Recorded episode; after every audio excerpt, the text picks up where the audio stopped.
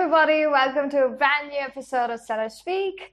When sellers think of sourcing goods from overseas, the first thing that pops into their head is China.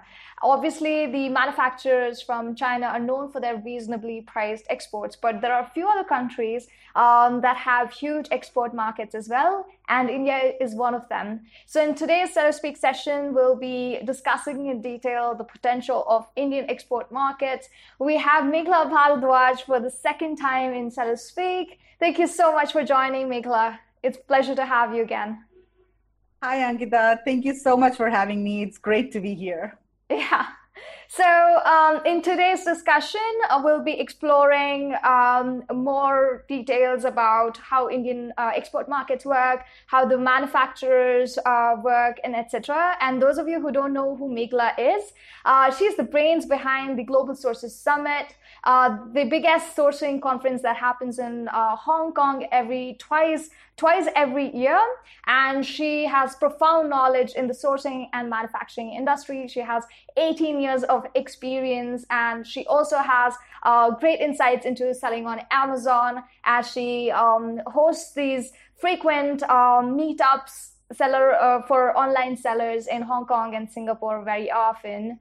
And thanks again, Meghla, for joining us. Yeah, thank yeah. you so much, Ankitha. Yeah. So to start off, Meghla, China has been the most preferred country to export materials for a while now. But now, given that the Chinese economy is in a state of slowdown, do you think sellers should start exploring other countries to meet their sourcing requirements? Yeah, so I think that um, definitely Amazon sellers should try to explore other countries. I mean, India is one of the biggest exporters, so definitely that's the first country that comes to mind.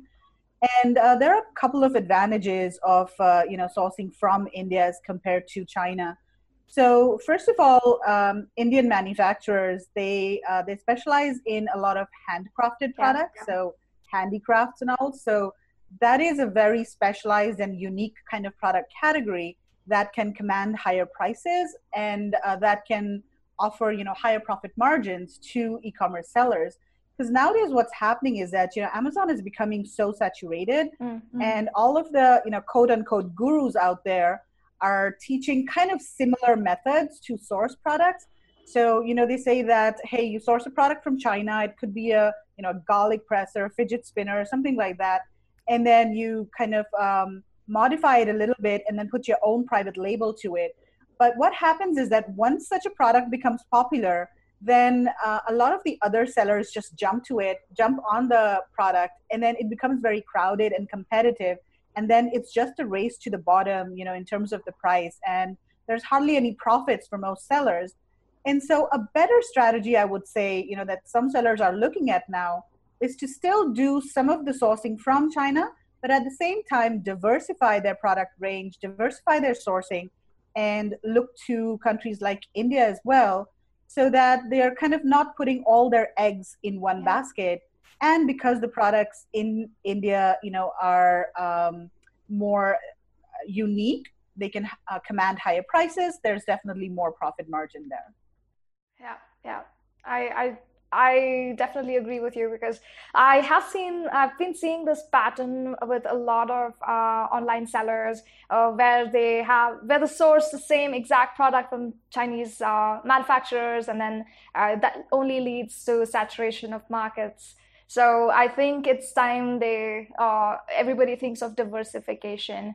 Um, so the last time you were on the show, we discussed whether sellers looking to source products from China should work with an agent or contact the manufacturing factories directly. So let's approach the same scenario with India in mind. So, for a beginner who is looking to source products from the Indian markets for the first time, what is the best way to go forward to find reliable suppliers? So first of all, uh, the best way to find reliable suppliers is, uh, you know, there are supplier directories like globalsources.com has uh, manufacturers from India on mm. on our website. And then even at our exhibitions in Hong Kong, there are suppliers from India specifically manufacturing fashion products such as apparel, fashion accessories, jewelry. And so, you know, those are two uh, important ways to find suppliers. And then there's also a website called IndiaMart.com where suppliers, uh, where buyers can go for uh, go to look for yeah. suppliers. But I think you know when you're starting out, um, I would suggest you know place a small order and just do it yourself so that you can understand the process a little bit. You know what the challenges are. You know how it is to deal with suppliers, and then as you grow, as your order scale, then you might want to consider working with you know a sourcing agent or you know in India they're known as buying houses. Mm. Um, and these are the companies that generally work with uh, you know bigger sellers. But I, I know that there are some agencies in India now that actually specialize in catering to e-commerce sellers. So yeah, I think as you scale, you want to consider working with an agent. I see. Okay. Okay. Got it. And as a follow up to your answer um, uh, about categories, right? So, Chinese are one of the market leaders for exporting electronics, toys, and furniture. Similarly, what are some of the uh, other product categories apart from uh, handicrafts that Indian industries specialize in? Yeah, so of course, textiles is a big product category. So mm-hmm. especially mm-hmm. cotton textiles. So India is a is actually the largest producer of cotton in mm. the world, and um, so there are a lot of really good cotton products like you know apparel, uh, home furnishings like cushion mm. covers, rugs, stuff like that. And then there are certain materials that India specializes in. For example, metal, wood, bamboo, ceramic, uh, jute is another mm. material that a lot of manufacturers produce uh, products in. And then in terms of product categories, you know, there's um, houseware, tableware, kitchenware, uh, a lot of lamps and lighting, furniture, home furnishings, carpets, rugs, um, leather goods. You know, leather is another mm. good pr- product category from India. In fact, the quality of leather that is produced in India is much better than the quality of leather in China. And this is something that I've heard from buyers who are actually buying products from both countries. Right. So yeah, definitely consider leather if you're sourcing products. And then gifts and stationery items, I would say, is another category. So you have uh, you know Christmas and home decor, candles, incense mm. sticks, candle stands, um, decorative gifts, corporate gifts. Yeah. Um, and then you know there are like stationary products, handmade paper is another oh. interesting category that you could you know do interesting products in and then there are a lot of eco-friendly products so for uh-huh. example bamboo and cane yeah.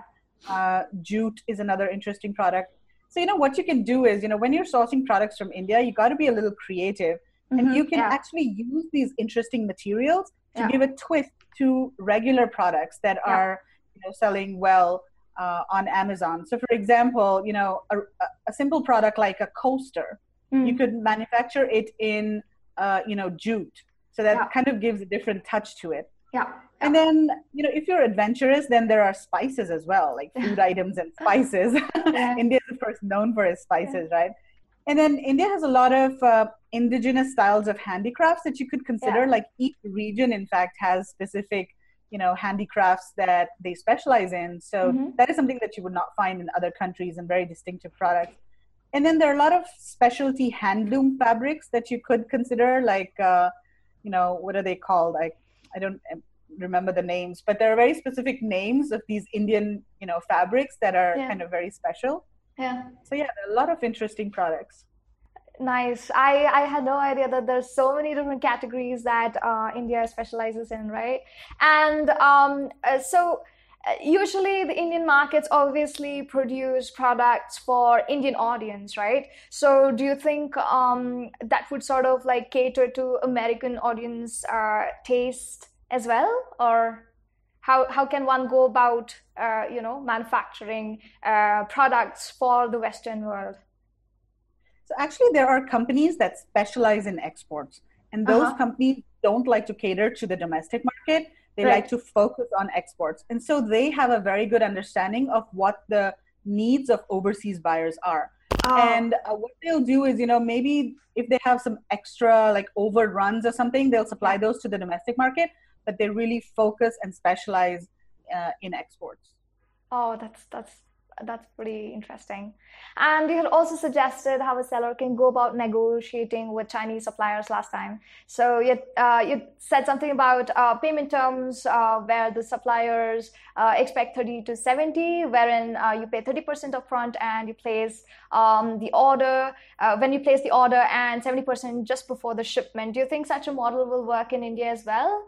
And do Indian suppliers open up to negotiations easily, uh, given that the potential buyers are likely to be based out of India?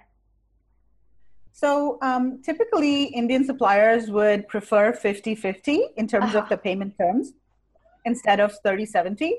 Um, and then they generally don't like to negotiate prices right at the hmm. beginning. But if you place repeat orders with them and if you trust, uh, if they trust you, and um, if you kind of build a relationship with them, then they are more willing and open to negotiate prices and they might you know for example not charge you for samples at all i see uh, oh. if they build a kind of relationship you know with you and they know that you're um, you know a stable buyer giving them repeat orders yeah. so right at the beginning when you're approaching them yeah. uh, definitely don't start with negotiating you know the prices Oh wow, really? Okay. And what tips do you, tips do you uh, have for our sellers to build familiarity and trust with Indian manufacturers to ensure long-term association? Then.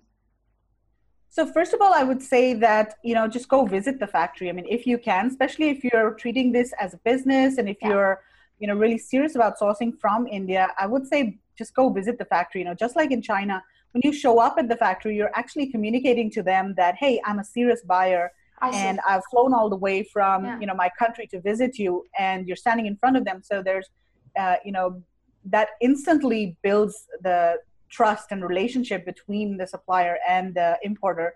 That's one thing, and then treat them as a partner. Yeah. You know, try to work with them. Um, don't treat them as someone who's just making products for, for you. You know, if there are certain things in their production process that can be improved, make those suggestions to them, and uh, you know, help them improve their processes as well. Mm-hmm. That's another thing that I would suggest. And then, um, you know, I would also say that Indians are very, you know, sometimes the, the there's not much of a line between business and kind of friendship, you know. So we're kind of uh, we we like to make friends with our business partners as well. So and i think it's very similar in china as well like yeah. when you go out for dinners with your suppliers that's very common in india as well yeah. they will sometimes you know take you out for dinner or even maybe organize a trip for you to a tourist location so that's you know very common and just go uh-huh. with the flow and um, you know you can talk personal things with with the suppliers and ask them about their family and and, and stuff like that so i think it's just over time oh and another thing is that pay them on time I think uh, that's something, especially when you're, you know, starting and you're, we're just placing new orders with them. Yeah. Um, I think Indian suppliers are a little particular about that, about yeah. payments. So just make sure you're paying them on time, and that in, in itself will help, you know, them trust you more. Oh, wow. Okay. Speaking of payments, what kind of price difference can a seller expect between Chinese markets and Indian markets, considering that Indian rupee has depreciated by uh, more than 30% in the last decade against the dollar, right? So, can that be a major deciding factor here? I think the thing that we have to consider is the product categories are not very comparable. Yeah. So, for example, India specializes in handcrafted, high value kind of products whereas China produces more of high volume, machine made, yeah. you know, plastic spatulas. Yep. Those kinds yep. of products are not found in India at all. So mm-hmm. I feel that in terms of price, there is no real, you know, real comparison. China is has taken over, uh, you know, most of the product categories. So India, um, you know, there are very few and specialized products that are manufactured in India. I would say. Oh, okay, got it. Yeah, so that that does make sense a lot when you compare uh, mass-produced products compared to uh, you know um, products that have been worked on by people, you know, handicrafts, and yeah, so there will be a huge difference. Interesting. Yeah. yeah just to give you an example, you know, yeah. let's say there is. Um, I was talking to somebody actually uh, recently who's sourcing products from India and selling yeah. on Amazon and they were saying that they they buy a product that is used by most men yeah. and their price on amazon is actually double the price of the same product from a chinese right. supplier oh. and their oh. profit margin is much better because yeah. theirs is a handmade product and you know the design is very different it's very unique so yeah. they're able to you know be profitable and hmm. command mm. higher prices Oh wow, that that's actually counterintuitive uh, because if you expect like um, uh, double the charge just to just to um, uh, so to speak, right? Um, so probably sellers would be worried that hey, uh, my margins might be low, and how do I compete with other sellers sourcing from China? You know, but uh, it's interesting that they can actually differentiate themselves from the rest of the sellers who are sourcing it from China without you know the same looking products with maybe um, inferior quality uh, if if that's the case and uh, yeah maybe they're not selling millions of pieces right i mean that's the yeah. other thing to consider yeah. that there is a specific niche or uh, you know yeah. specific market that that appreciates those kinds of products and is willing to pay higher prices for better quality and better designs hmm interesting so during our last session, you had mentioned how prominent the sourcing community is in China and Asia, right? Uh, even with all the competition. So in comparison, in the sourcing community in India, um, how, what what does it look like? And um, are there major sourcing exhibitions taking place in India as well? Yeah, so there is actually uh, one major exhibition that is relevant for Amazon sellers. It's uh-huh. called Indian Handicrafts and Gifts Fair and uh, it's also called Delhi Fair sometimes. It's held in Delhi in February and October. And it's nothing compared to Canton Fair in China. Canton Fair in China literally has like tens of thousands of suppliers, but this fair is relatively smaller. It has about 3,000 exhibitors, but um, all of them are export focused and they produce you know products that are already selling well in um, you know their their export markets and uh, so if you if, if people want to source products from china this is the fair to go to. Um, you know there are a lot of the, the product categories uh, at the fair are basically the handcrafted product categories. Mm-hmm. so you'll find uh, metal products wooden products lamps furnishings textiles rugs those kinds of products. Yeah. Interesting. And uh, at these fairs can they find uh, agents as well to continue their communication further once the um, fair is over as well no, usually the agents are not at the fairs. Fair, okay. The fair is only, uh, you know, ex- the exhibitors are only manufacturers. Yeah. But there are other ways to find agents. I mean, there's this one agent that I uh, personally know, and uh, they actually have, uh, you know, U.S. or American staff working in India. So oh. I think a lot of the U.S.-based sellers they like to work with such yeah. companies because uh, you know they understand um, you know the culture is, is very similar and they understand the product requirements better interesting interesting so uh, in conclusion to what you just uh, spoke about what do you think are the major differences between sourcing from india and china and what challenges uh, does india face to become a top player in the international export community yeah so i think um, first of all, the biggest advantage sourcing from India is lower MOQs, lower mm. minimum order quantities. Uh-huh. Because these products are mostly handcrafted, most manufacturers will cater to uh, smaller MOQs mm-hmm. um, without any problems. You know, that is not the case usually in China. Yeah. The MOQ, you know, start from 500 pieces and then they go up to in the thousands. But in India, uh, the MOQ would be about, you know, 300 to 400 pieces as well. And they can go, uh, you know, as low as 50 pieces because these are handcrafted items. Of course the price might be slightly higher if you're ordering smaller quantities but you know they're open to doing that. And that's a big advantage if you are just starting out in amazon with with not a lot of investment. You know even if you have like 500 or thousand dollars you can easily start with um, you know a product and you can test the product in amazon and then slowly scale up your business. Mm-hmm. and people have done that. I mean i personally don't know somebody who's sourcing from india and he started with like I think a thousand dollars or so, and now he's doing six figures on Amazon sourcing products only from India. So it's definitely possible. Um, so that's one advantage I feel, you know, the lower MOQs. And then there's a big challenge actually when sourcing from China, and that is logistics. Mm. So, um, you know, the infrastructure in India is not very developed. The yeah. ports, for example, or the roads, they're not very developed. So, lead times typically can be longer than they are from China. Mm-hmm. So, um, you know, for example, during monsoons, things might really slow down because, uh, you know, the roads are flooded and, and things like that. So, and there are other things like if you are sourcing from a city that's in the interior, that's further away from a port, mm-hmm. then your lead times will be even longer because a lot of the transportation is done, you know, by rail or by road. And there are so many um, things that can go wrong. Uh, you know, the trains are delayed, for example, or you know, you know how it is in India, right? I mean, in, our infrastructure is not very efficient.